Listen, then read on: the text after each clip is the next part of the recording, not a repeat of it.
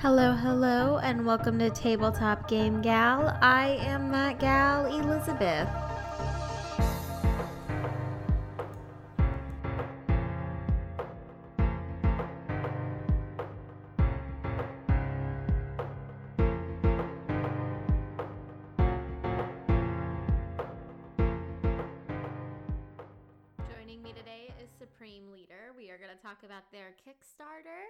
And how their campaign is going so far. So, this will be more like an interview style.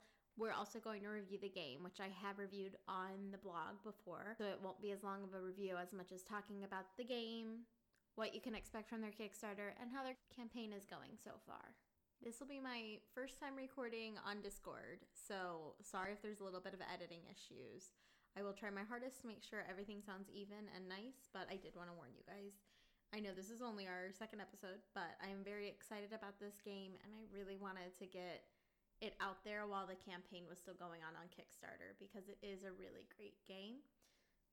So, yeah, let's go ahead and get started. Hey, Hi, how's it going? Thanks for having me. good. How's it going with you? Oh, it's going. I'm pretty. It's pretty been a crazy week. I'm pretty tired, but everybody I know that I talk to that runs Kickstarters, they this is exactly how they feel. But it's the most exciting and most nerve-wracking time all at the same time. But I'm very happy, and uh, yeah, everything's going great. Yeah, I, I'm looking at it right now. Out of $11,000, you're at 9216 on Monday night. So that's pretty good. Yeah, no, it's been amazing. Our first week, people came out strong. A lot of our fans, our friends, the people that played the game all came out. We were really happy about it. We did a lot of pre launch work, so we definitely were prepped before we clicked that launch button. And that first day was amazing. It was Yeah. like watching it refresh and just those numbers fly up, and all the people commenting and saying that they're really excited for the game. People messaging me asking for the, the link. It was after putting a year of work into something and like actually seeing it like come out that strong, it was it was probably like the happiest day of my life, even better than graduating from college. Yeah, because you reached out to me like almost three months ago now, maybe longer. It was longer. I'm pretty sure I talked to you back in, I want to say it was April almost. Uh, no, it definitely wasn't April because I didn't start the podcast. I didn't start the blog until May. But Okay, yeah, it, yeah, it either was- way, it was at least four months ago. Yeah, so it definitely was a while ago, and we definitely had some lessons that needed to be learned, and kind of had to make sure we had everything prepped before we clicked this launch button. And luckily, we got everything done on time, and we uh, we did what we needed to do so far. So you have 25 days left on the campaign from starting it to actually starting the campaign. What is the biggest adjustment you had to make to the game? Well, the biggest thing for us was figuring out for players that get voted out what mechanic would work that wouldn't make the game too long. It would keep the same cutthroat, fun, intense aspect of the game, but allow players to get voted out a chance to win and something to do that actually impacts the game. So, really, when we came up with the idea of the UN mechanic, we didn't really know exactly what we wanted. We just knew we wanted people to be able to do something. And slowly, with a lot of our other political science nerds, we came up with the idea of the UN mechanic and perfected it slowly. The event cards, then we added those. And that whole thing really streamlined the game and added a lot more spice and a lot more fun because the UN is really powerful these days. Like, as the player count goes down, the UN is always voting. So when you get down to like four players, 25% of the entire votes cast are going to be coming from the UN. Well, And yeah, when I mm. played, um, our first person voted out, which was FDR, ended up winning the game. Yep, it happens all the time. Like I played last Saturday. First one voted out was Stalin, and he was doing such a good job in the UN that when the when the revival card came up, he was the one automatically picked, and he ended up going to the final two. I won by vote, but still, he got to come back and make a huge impact on the game. I don't know how much the FDR, the guy who played FDR, won because he was doing such a good job in the UN, as much as me and the girl who were playing were being so horrible that they just didn't want either of us well, that does win. it too, you know. Uh, like if you come out, you look like a good option. Yeah, you, someone has to come back in. People are going to choose based off of whatever reasoning they want, but if it's either the best ally, the best person they could take out later on, it's always it's always up in the air and that's what I I love the UN and I love when the event cards come up, especially the new ones. Um, we had one which was my favorite one, which is um, the uh, uh, the judge decides, where it's for that following round. The UN is the only one who chooses who gets voted for, and after you've been burning bridges and putting people in the UN, it's really funny to watch that card come up and see who can like maneuver and bribe their way out. Yeah, I got. I don't think I would have been voted out on that because the other girl was being way more aggressive than me, but the two of us were being complete unbearable like Molly. No, I'm just kidding. Yeah. I'm not gonna bash her in this one. I'm just kidding. um, so I accidentally jumped right into interviewing you, but let's go back. Tell me about this game. Obviously, I've played, so I'm gonna put my input in too. But I want to hear like as the creator or one of the creators, tell me about how to play this game. Tell me what you love about it. Tell me about the game. So, Supreme Leader is a game of political survival. It plays five to ten players, and essentially takes about forty-five minutes to an hour to play. It can also Every... go higher than ten, but it does take a yes. long time because we played with fourteen. Yes, um, it does. It can manage basically as many people as you have income pieces for. Um, it just becomes a little chaotic. So we found that five to ten is like the that's the good spot. Like my favorite is six to eight. I really like six player games. They're yeah. more intimate. I mean, I wouldn't suggest playing with 14 because it took us three and a half hours, but we did it. yeah. Well, because I mean, if you're playing a six player game, it's going to take about 45 minutes. If you double that, it's going to take longer. But like if you play with the with the relative amount, especially with the new event cards and stuff, the game can be a pretty fast game. Like I I went through two games last Saturday with people that have never played before, and um, I think we were done in less than an hour and a half. We oh, also had awesome. the fastest game I've ever played because three people got eliminated in one round, which was Ooh, phenomenal. That's stressful. so well, it was fun. Every time someone's voted out into the United Nations, an event card's drawn, and this one was called World War Three. And with World War Three, there's two eliminations back to back. So that means people vote and then they immediately vote again, and two players immediately go into the United Nations. We only had uh, five players in at that time, so two were going into the United Nations. And then I was Fidel, and Fidel's ability is that he can only be eliminated by vote.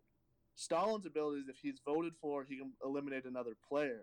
So I advocated for us to get rid of Stalin, and everybody listened to me.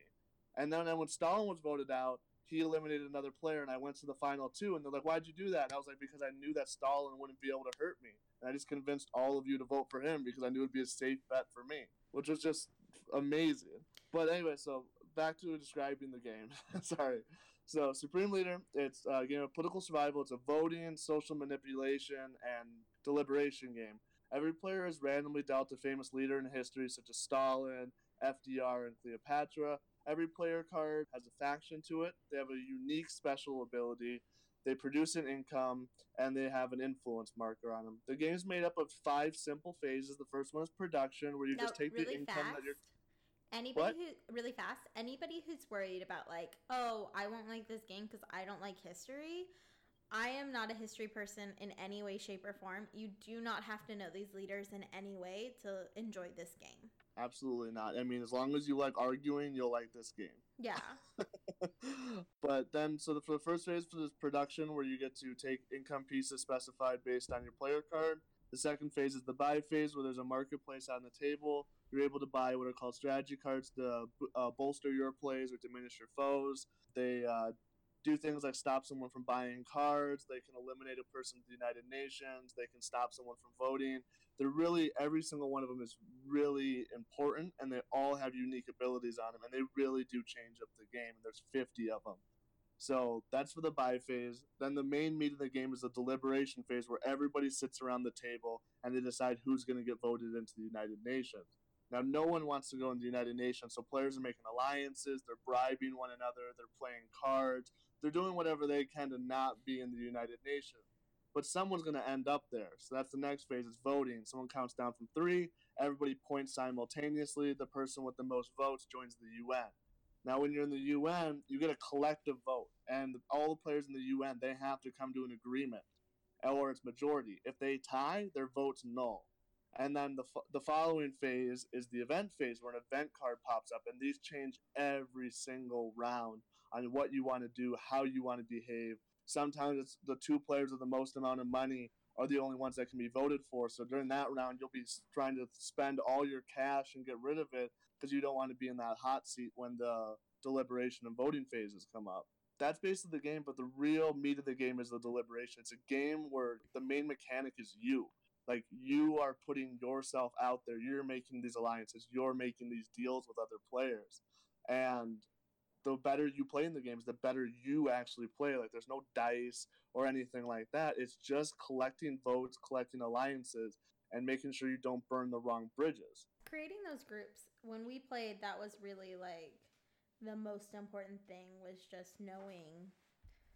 Okay, I've got this person in my pocket for this round, and then we were really bad about. Okay, guys, in three and a half rounds, we're gonna attack her. So we like really planned it out when we played. I enjoyed this game a lot. I said that in my blog. I obviously backed the game for you people.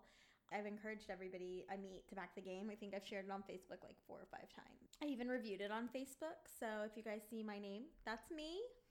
It's Elizabeth, not Tabletop Game Gal on Facebook though. Um, so I really love this game. I think it's a great one. Hold on, I lost my train of thought. I'm sorry. it's okay, but thank you. I, I, I really love how much you love the game, and I do it's really. amazing that when you put so much work into something that you love and to watch other people love it as well, like that's like the best feeling ever. Like this whole gratification of what we've been able to do so far and the amount of fun.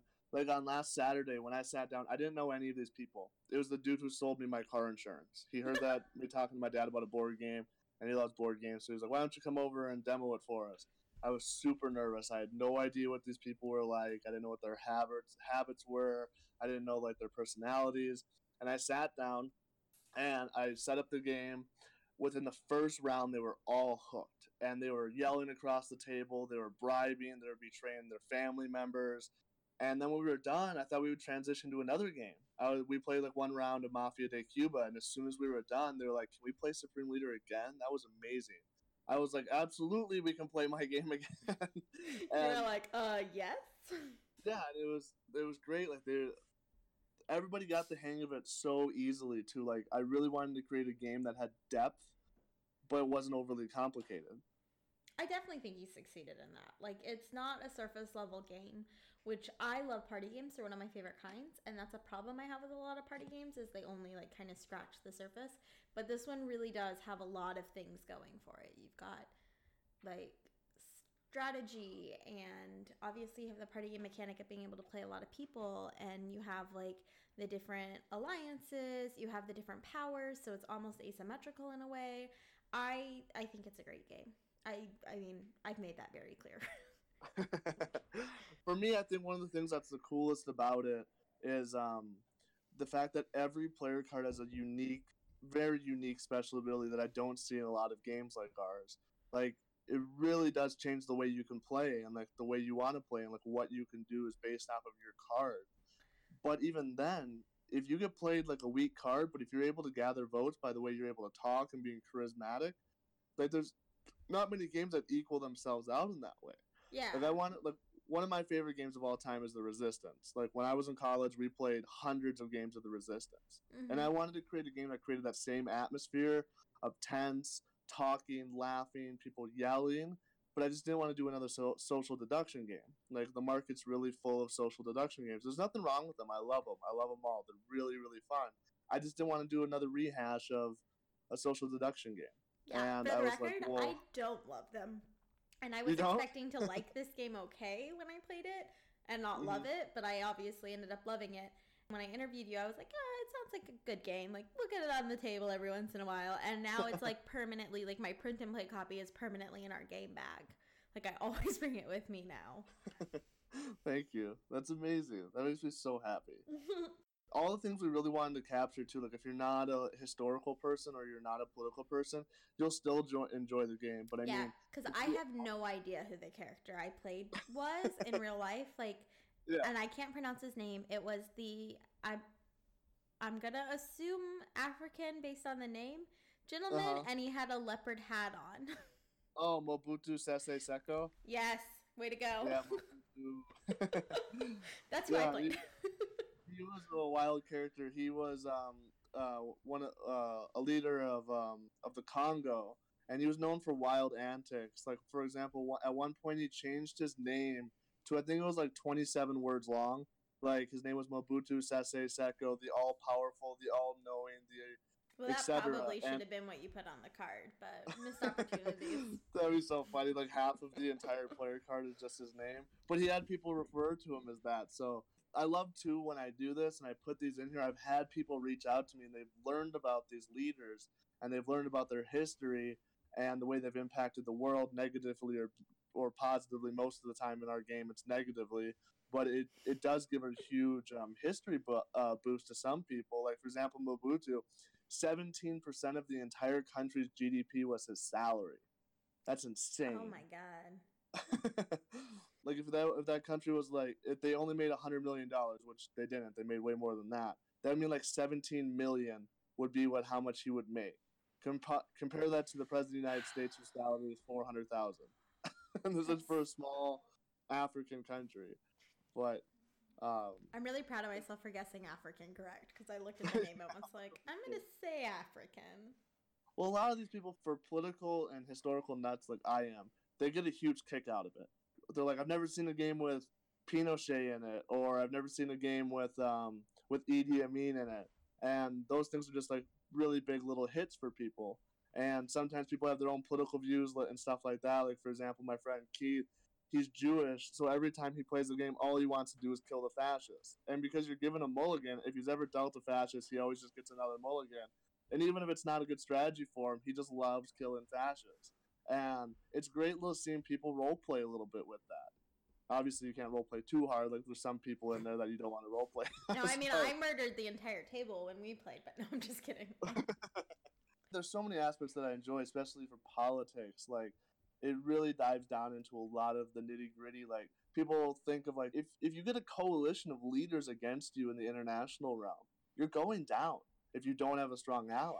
But They what I like a lot is that it is it is a political game, but it is not a modern politics game. Like I don't, and maybe I'm wrong.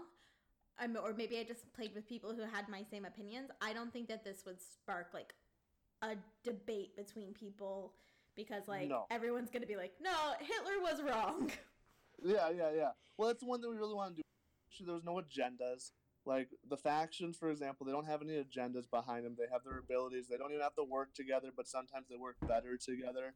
But we did that, and then we kind of wanted to avoid contemporary politics. Like we didn't want to put any of like the America politics that's going on right now because I kind of want. I thought it was kind of in bad taste.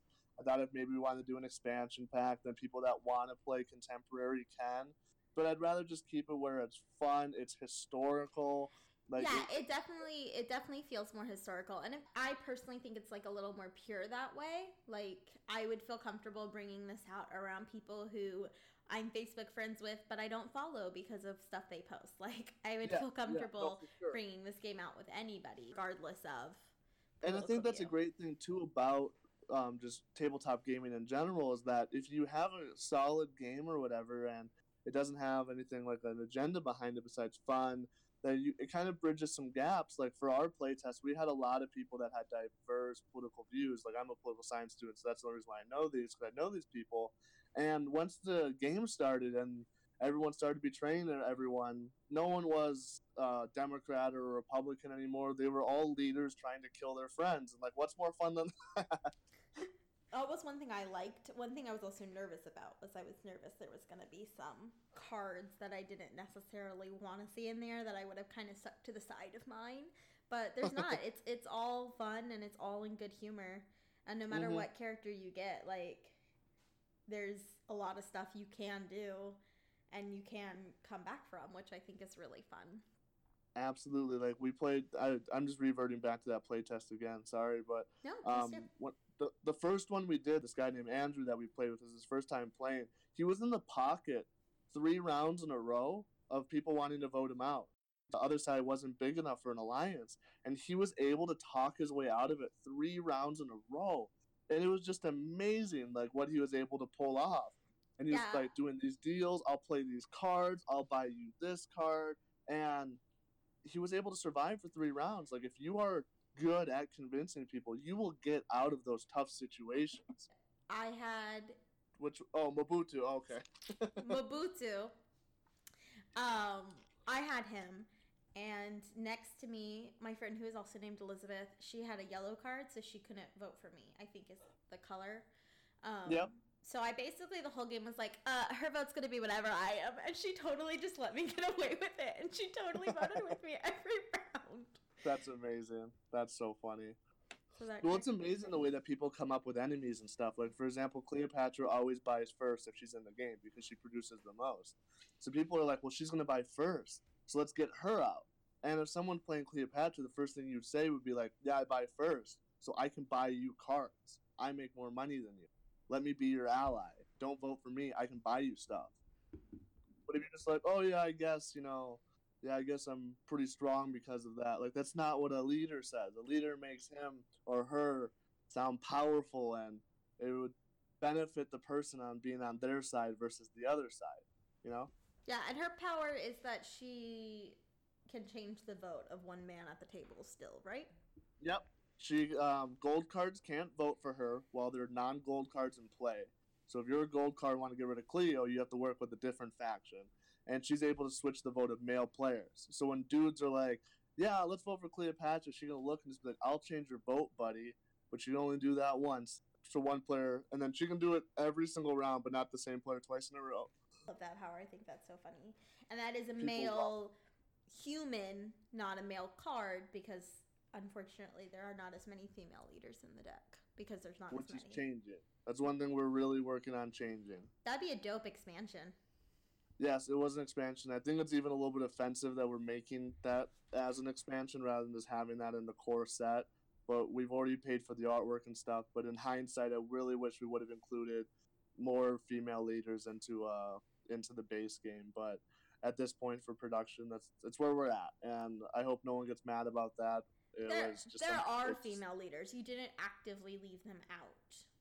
Yes, of course. We were So- not. Well, we had a couple in the original. So when we first started, we had like 30 leaders. This is like back when we were using index cards and stuff. And some of the ones just got cut, not because they're women or whatever, but it was just because sometimes people just weren't excited to play as them. Like we had Margaret Thatcher, who was like in the beginning, and like no one was ever Margaret excited Thatcher. to be Thatcher. It's like the one person I know. No, I'm just kidding. well, it's like sometimes people just aren't that exciting. Like we had Abe Lincoln in the original one, and just nobody was excited to play as Abe Lincoln. He just seemed too nice for such an intense, intense. yeah, I can game. definitely see like where the cutthroat people would no pun intended. I'm just kidding. That's disgusting. um, where the cutthroat people would really do better than like more the pacifists, for lack of a better term. Yeah. Well, it's not even that because I've played so many games, and one of my favorite things that I watch is the ally win, where the person who's been advocating and talking across the table so much ends up becoming the target, and the person that's kind of like sat on the side and like been brought up by voting in accordance ends up winning the game. It's happened so many times because people are just like, well, he hasn't or she hasn't done anything bad, she hasn't done anything mean. We're not going to vote for this person and then it goes to the final two, and you usually have one person who's been awful and mean and just cutthroat like the entire game, and then you have this other person who's been really nice, gives money out. Yeah, Has that been on this was me and Elizabeth, the two Elizabeths. Since I just took over her vote for her every round. well, I mean, there's so many ways you can play it, and that's what I, I love. I really love the way that I have never played a game of this where two games two games have ever even been remotely the same. Say the gratification that I see people get out of this game is something I don't see in a lot of games. I think I would be most interested to play this with people who don't know me because people who know me know that I'm a bitch. but like strangers look at me and think like this girl's gonna be sweet. Yeah, yeah, So- that's true. Watching random ple- uh, people that don't know each other play is really funny. Like Mike did a play test a while back, and I think it was a board game Betty, and um, there was a group of people and like they had friends, but like no one all collectively knew each other, and like someone like got uh, one person into the UN, and the guy's like, "All right, I'm in the UN now. I'm coming for you, bitch." And like they didn't even know each other, and it just got so easy immediately, and it was just hilarious that these two people didn't know each other. Were like automatic, like I've hated you for your entire life type of ink. oh my god, that's but, hilarious. But like all in the sport of the game, like I've yeah. never seen this like last where people. It's not a. It's not like a monopoly. I'm gonna flip the table because I there's nothing I can do. I'm just gonna lose type of thing. Well, what's really, good is that you can always like because I get really frustrated as a game player when I get eliminated from a game early on, and then I'm like, well, everybody's playing this game, so let me sit here and look at Reddit. Yeah, exactly. Player elimination is awful, and I'm so happy that that was one of our first mechanics that we knew was going to be an issue. We just didn't know how to fix it because we wanted a game that was like this for voting for people and coming up with the UN. I don't want to say it was brilliant, but it was one of the best things that we've done for I the game. I think it was brilliant. I think it's a really good option. It's for me and what my fiance Chad has said often is it separates you from so many other games that are on the market right now with the voting mechanic. Like it puts you in a different level because you're not truly out of the game. Yep. On Kickstarter so far, what has been your absolute favorite moment? I will say that coming in, we were doing our estimates and stuff, and we're guys that um, we like to just be really realistic rather than like idealistic. And we were like, first 48 hours, you know, we'll get 20% at least. And then we'll have to do groundwork for the rest of the three weeks. Like that's the way we thought it. My coolest moment was was when I hit launch at um at midnight, which is uh, 10 o'clock my time, but midnight in Florida, two hours behind from Orlando. But um, so I clicked at 10, so it would be midnight for everybody in, in Florida. And my um, amazing moment was watching it go up from the beginning. I think we got to 20% before I went to bed that night. Yeah, and, and I heard a rumor that your first backer was really awesome and like a super gorgeous board game loving person. yes, thank you so much for being our first backer. it was actually really funny that uh, my friend David, um, who's uh, in our trailer and stuff, he was also waiting for us to go live so he could be the first backer. And he was so like, um, not like a genuinely, but he was like, "No, I missed it for well, getting the second place one." I refreshed it because I'm not great with Kickstarter. I've only backed a few games, and I was like, "Oh no, there's two people. Was I first or second? And then you you were like, "No, you were first. And I was like, I told my fiance, I was like, "Heck yes, I stayed up even though I have to get up at 6 a.m. I was first. I beat their friends. I beat their parents." yeah, you are first, and that means amazing. Like for example, like you're a genuine fan of ours. Like we, I do love this game. Mm-hmm and that, I mean that's that's the coolest thing, like because you know we have other reviewers on here, and they're all amazing. I'm not talking bad about anybody, and they do a good job of evaluating your game. But you're one of the ones that we have who consistently play our game, enjoy this game, and really want to watch it succeed. And they all do too. So I'm not I'm not trying to talk. Yeah. I'm sure everybody who's played the game wants it to succeed. It's a great game.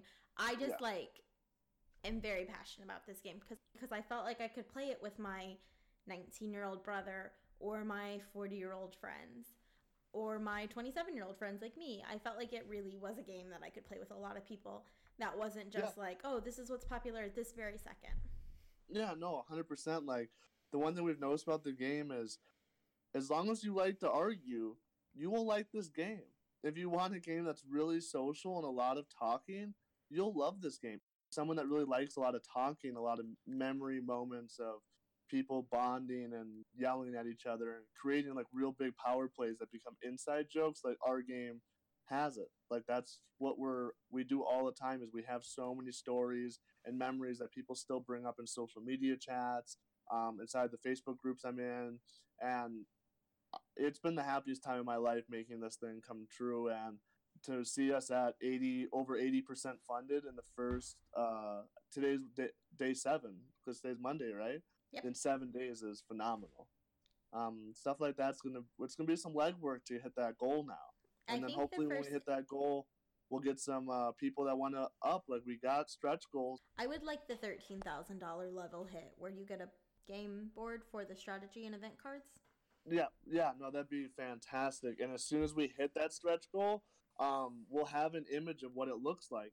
Now, these custom gold income pieces at 14, are they what's in the picture, the little gold squares, or what are they?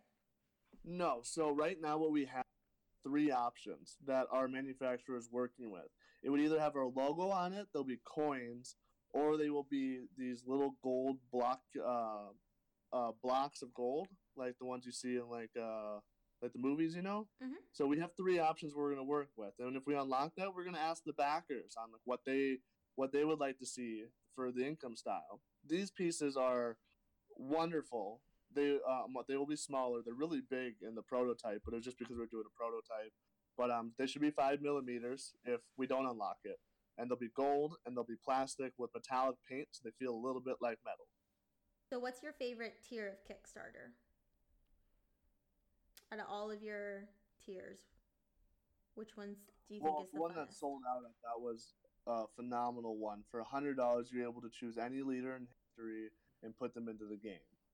Um, that one sold out, I think, within the first two days, and we're actually going to be getting artwork for that. Um, tomorrow, I'll be sending it over to our artist, so people will be able to see what people choose. We don't have all of them in yet. We have some of the people that they know for sure, but um, yeah, like I think that one's amazing. Like there's you could you get to choose any leader you want to be designed by an artist. Your input on his or her ability and included a thousand copies of, of our leader pack. Like that's such a great deal. Now, I know with your base game, originally it was going to be the base game plus the expansion, but now it's it's all in one box. So, is that how it's going to be permanently? Like whenever you guys start to do retail and all that, or are you going to separate it out again and just the original base game plus the expansion are Kickstarter exclusive? Uh, yeah. So basically, what happened was is we really wanted to include an extra pack for cards and stuff, but we saw that it's way easier just to add cards to the game than spend a thousand or more dollars doing expansion. So we decided that we would just put extra cards into the game that are chosen by fans. It democratizes the game a little bit. It gives people more involvement in the game and deciding um, what's inside the game, and I think that's a really beautiful thing that um, we're giving to our fans. Is that every time you open the box of Supreme Leader, you can have a card that you made that you can always play with. I don't have any other game that's like that, except for the ones that give you like those blank cards where you can make your own. But this is something we can work with fans too. We can tell them what would work, what won't work, um, why this would be a little bit better. Like we know the game really well. We just want to make sure that if you ha- if you back that tier, that you're going to have a card you want to play with that's special for you. So that will be inside our retail. Our first thousand copies of Supreme Leader will have the base game plus that 25 card booster pack. It won't have the 10 leader pack. You have to pledge the $40 for that one though. Very cool. So after the first thousand, then, because I have confidence in you guys, you're gonna do way more than a thousand copies of this game. Are you guys gonna include it still, or is it just like a first thousand thing? Uh, so this is our goal for 2019. Um, we've been talking about it a bit. We don't want to shoot too high, however, we want to do something reasonable. Is we have two more Kickstarters planned. We are planning on doing three 20 card expansions for Supreme Leader the base game, which will give you five leaders, 15 strategy cards, and five events.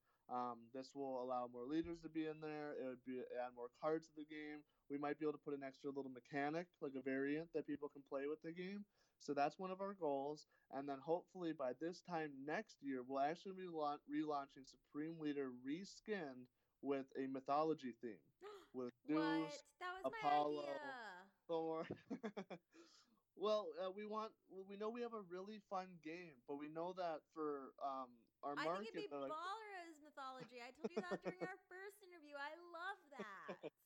So yeah, that's our plan, and I think it opens up a little bit more because I know um, people love our game. People love playing as our game, but some people aren't political, or some people might not feel very as excited as I am to play as Joseph Stalin. Yeah. So we want we want to create another version of it where people can have just as much fun, and um, we can add more a little bit variance to the game, tweak it a little bit so it's not exactly the same, and then you can play with both those games together. So you can have Zeus versus FDR and all those types of different um, uh, leaders and gods, which I just think would be hilarious I'm and a so lot of fun.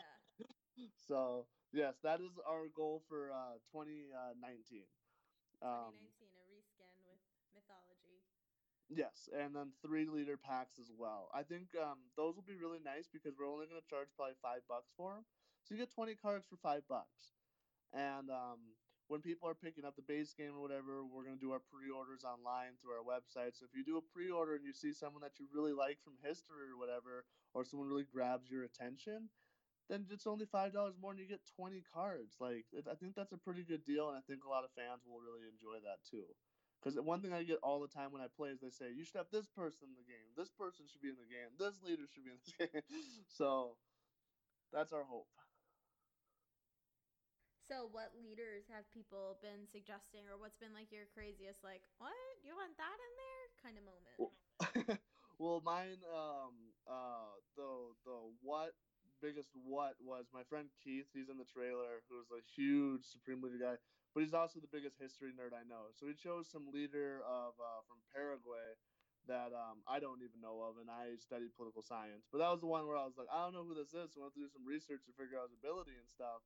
But that one's cool. The one I'm probably most excited for was one we had originally that somebody chose uh, immediately, which is Genghis Khan. And my favorite one for him is his ability. We don't know what his passive is going to be, but his once per game, Khan is able to eliminate any player that has not received a vote in the voting phase. Oh, that's a big power. That's a big power, and it makes him very threatening. And his other ability is probably gonna be something about stealing money or being able to take money or take cards because you know he was Khan. He was a conqueror by his armies running across the entire continent of half the world and taking whatever he wanted in his golden horde. So we want him to be a tough, destroying type of character rather than FDR, who's like an econ- economic and a diplomatic one. So. So he's in the base game. No, he will be in that ten card. Um, uh, the the leader. Oh, pack. the bonus leaders. Yep, the bonus leaders. So has anything like really really memorable happened in Kickstarter? Like somebody who you didn't know leading up to this backed you and messaged you, or somebody yeah, um, matched pledges, or what's been like the biggest, most memorable thing? The really cool. The, the really cool thing was um, uh, just people from Europe really wanting to play this game. Like a lot of people that like to drink beer, like especially in Germany and um, uh, what's the other one? In, in Austria, I, we've gotten tons of backers from Germany and Austria, and I was just I was surprised. I, just, I, didn't, I didn't really think we were going to get that many European backers, but it's my first time ever running a Kickstarter campaign. But I had one guy who reached out to me, and he does a he is in charge of the regional gaming group for this area inside Germany, and he was asking me if he could order 10 20 or 30 copies if we could um, cut him a deal you know? Because he he's like do i have to pay that shipping cost for everyone if i did that for the regional gaming group? And i was like no just let me know how many you want to do and we can figure out some way to help you out and help pay for it and stuff. I'm just more happy with people playing the game and getting the pledges and building the fan base than i am about you know making money or being strict on how much it's charging for uh, large orders. You know, we can't cut deals for small orders like we already are subsidizing shipping with the seven dollars. But I mean, if we have large orders, we're definitely more than willing to try and accommodate and help out anyone that's interested in the game. Yeah, because that puts you more into like a retail kind of mindset. So you almost yeah, exactly, exactly. So, but that was the coolest one. Like I just some person from halfway across the world wants to buy a couple copies of my game, the game with his gaming group, and that's that means a lot, and it's a, it's an amazing feeling. Has there been any big adjustments to the rules since you started it, or I guess since playtesting? Since you started the playtesting, have you made any big adjustments to the rules?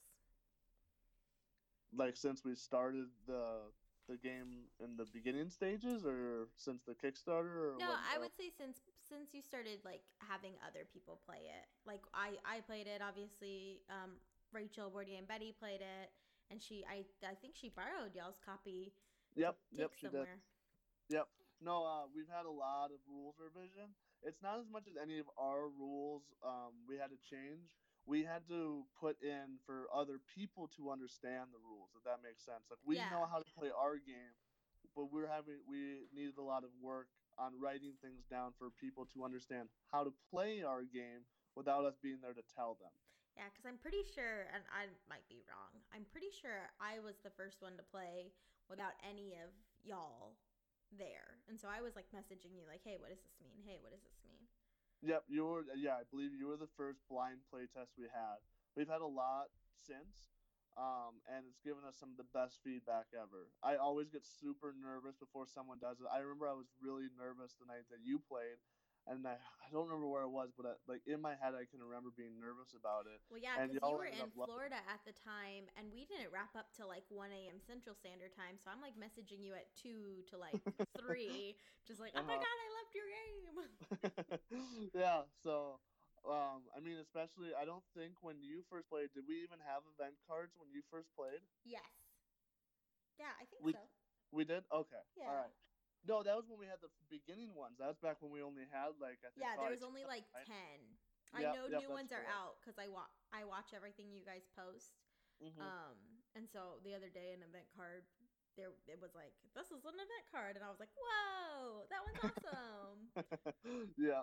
So that's one of our biggest changes, especially the event cards. The one that was actually great, actually, now if we're talking rules, that I think is amazing, is actually we had fans who actually introduced um, not a mechanic, but a mechanic for understanding rules.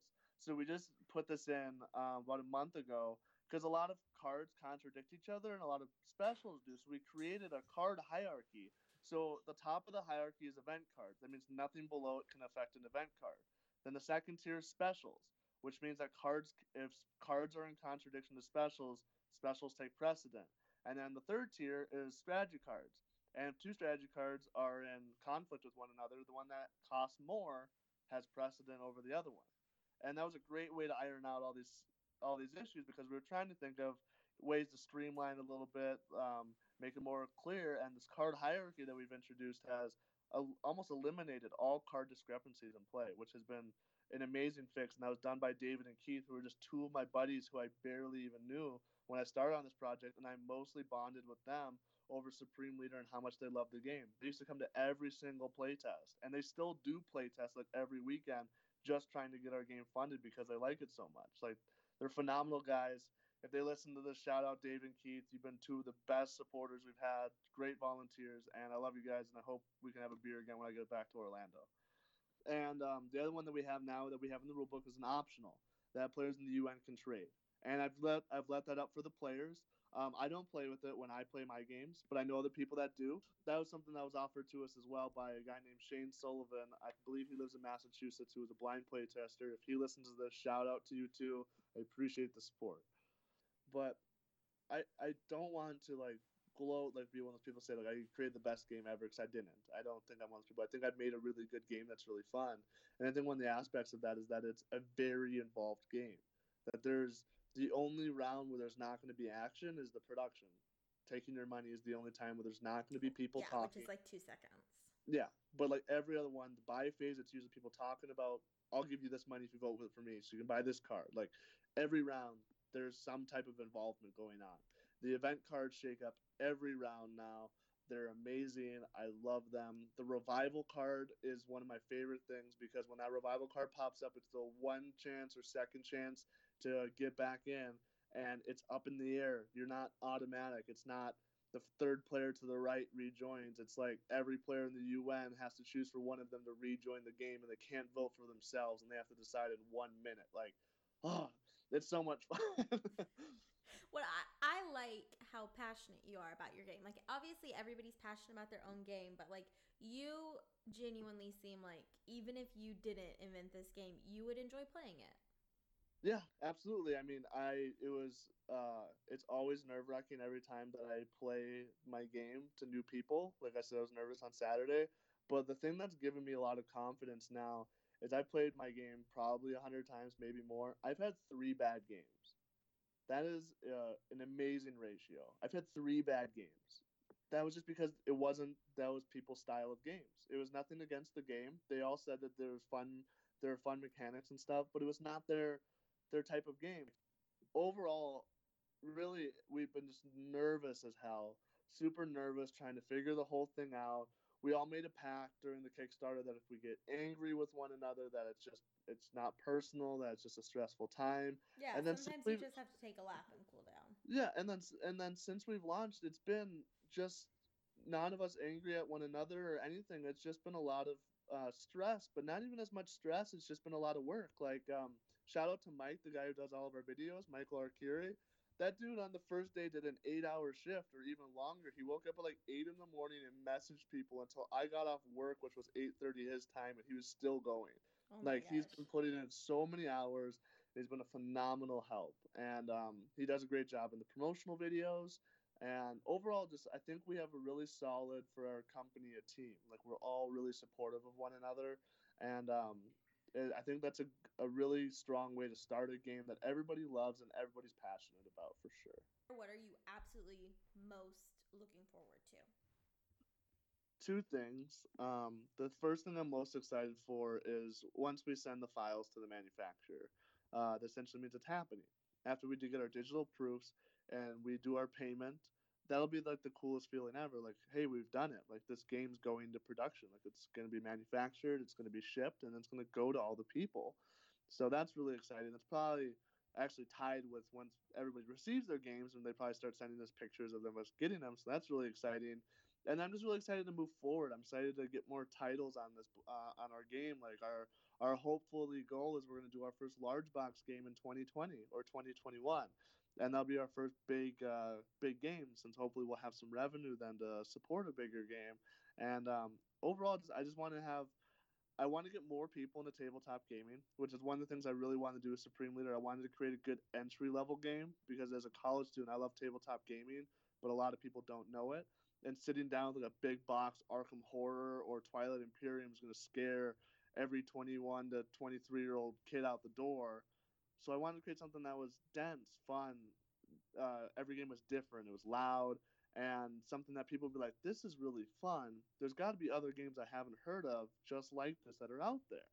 So I want to grow the hobby. I want people to fall in love with rolling dice and playing games as much as I have that overall, I mean, it's been a really positive thing.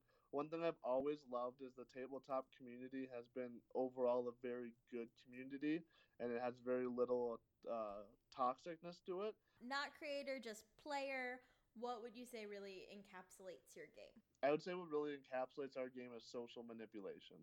You are manipulating your friends, and you're manipulating everybody else. You're playing for yourself, but you have to work cooperatively to win, and that's something that's very um, uh, specific and unique about our game is you're playing for yourself, but you have to work with other people to get ahead. So I think that's really great, and social manipulation is probably one of my favorite parts, uh, dynamics of the game. So, base tier is $25. It gets you the base game, and then there is a $40 tier, and that gets you the base game plus the expansion. And then what's the next level? The next level is for eighty dollars, and that one you get to vote on the theme for the extra twenty-five cards, and you get to choose a strategy and event card, strategy or event card to be in the game. So if you're a history nerd or someone that thinks it would be a cool card, you're able to put one of those in the game. I got somebody that wants to uh, do a card for Hannibal's elephants. The uh, Hannibal was a leader that marched elephants over the Alps like a crazy person, but it was a brilliant military decision. That's just kind of a cool card to include. Then our next one is sold out. That was to include a leader in the game. And then our final tier is for $250. It gets you a leader, it gets you a strategy or event card.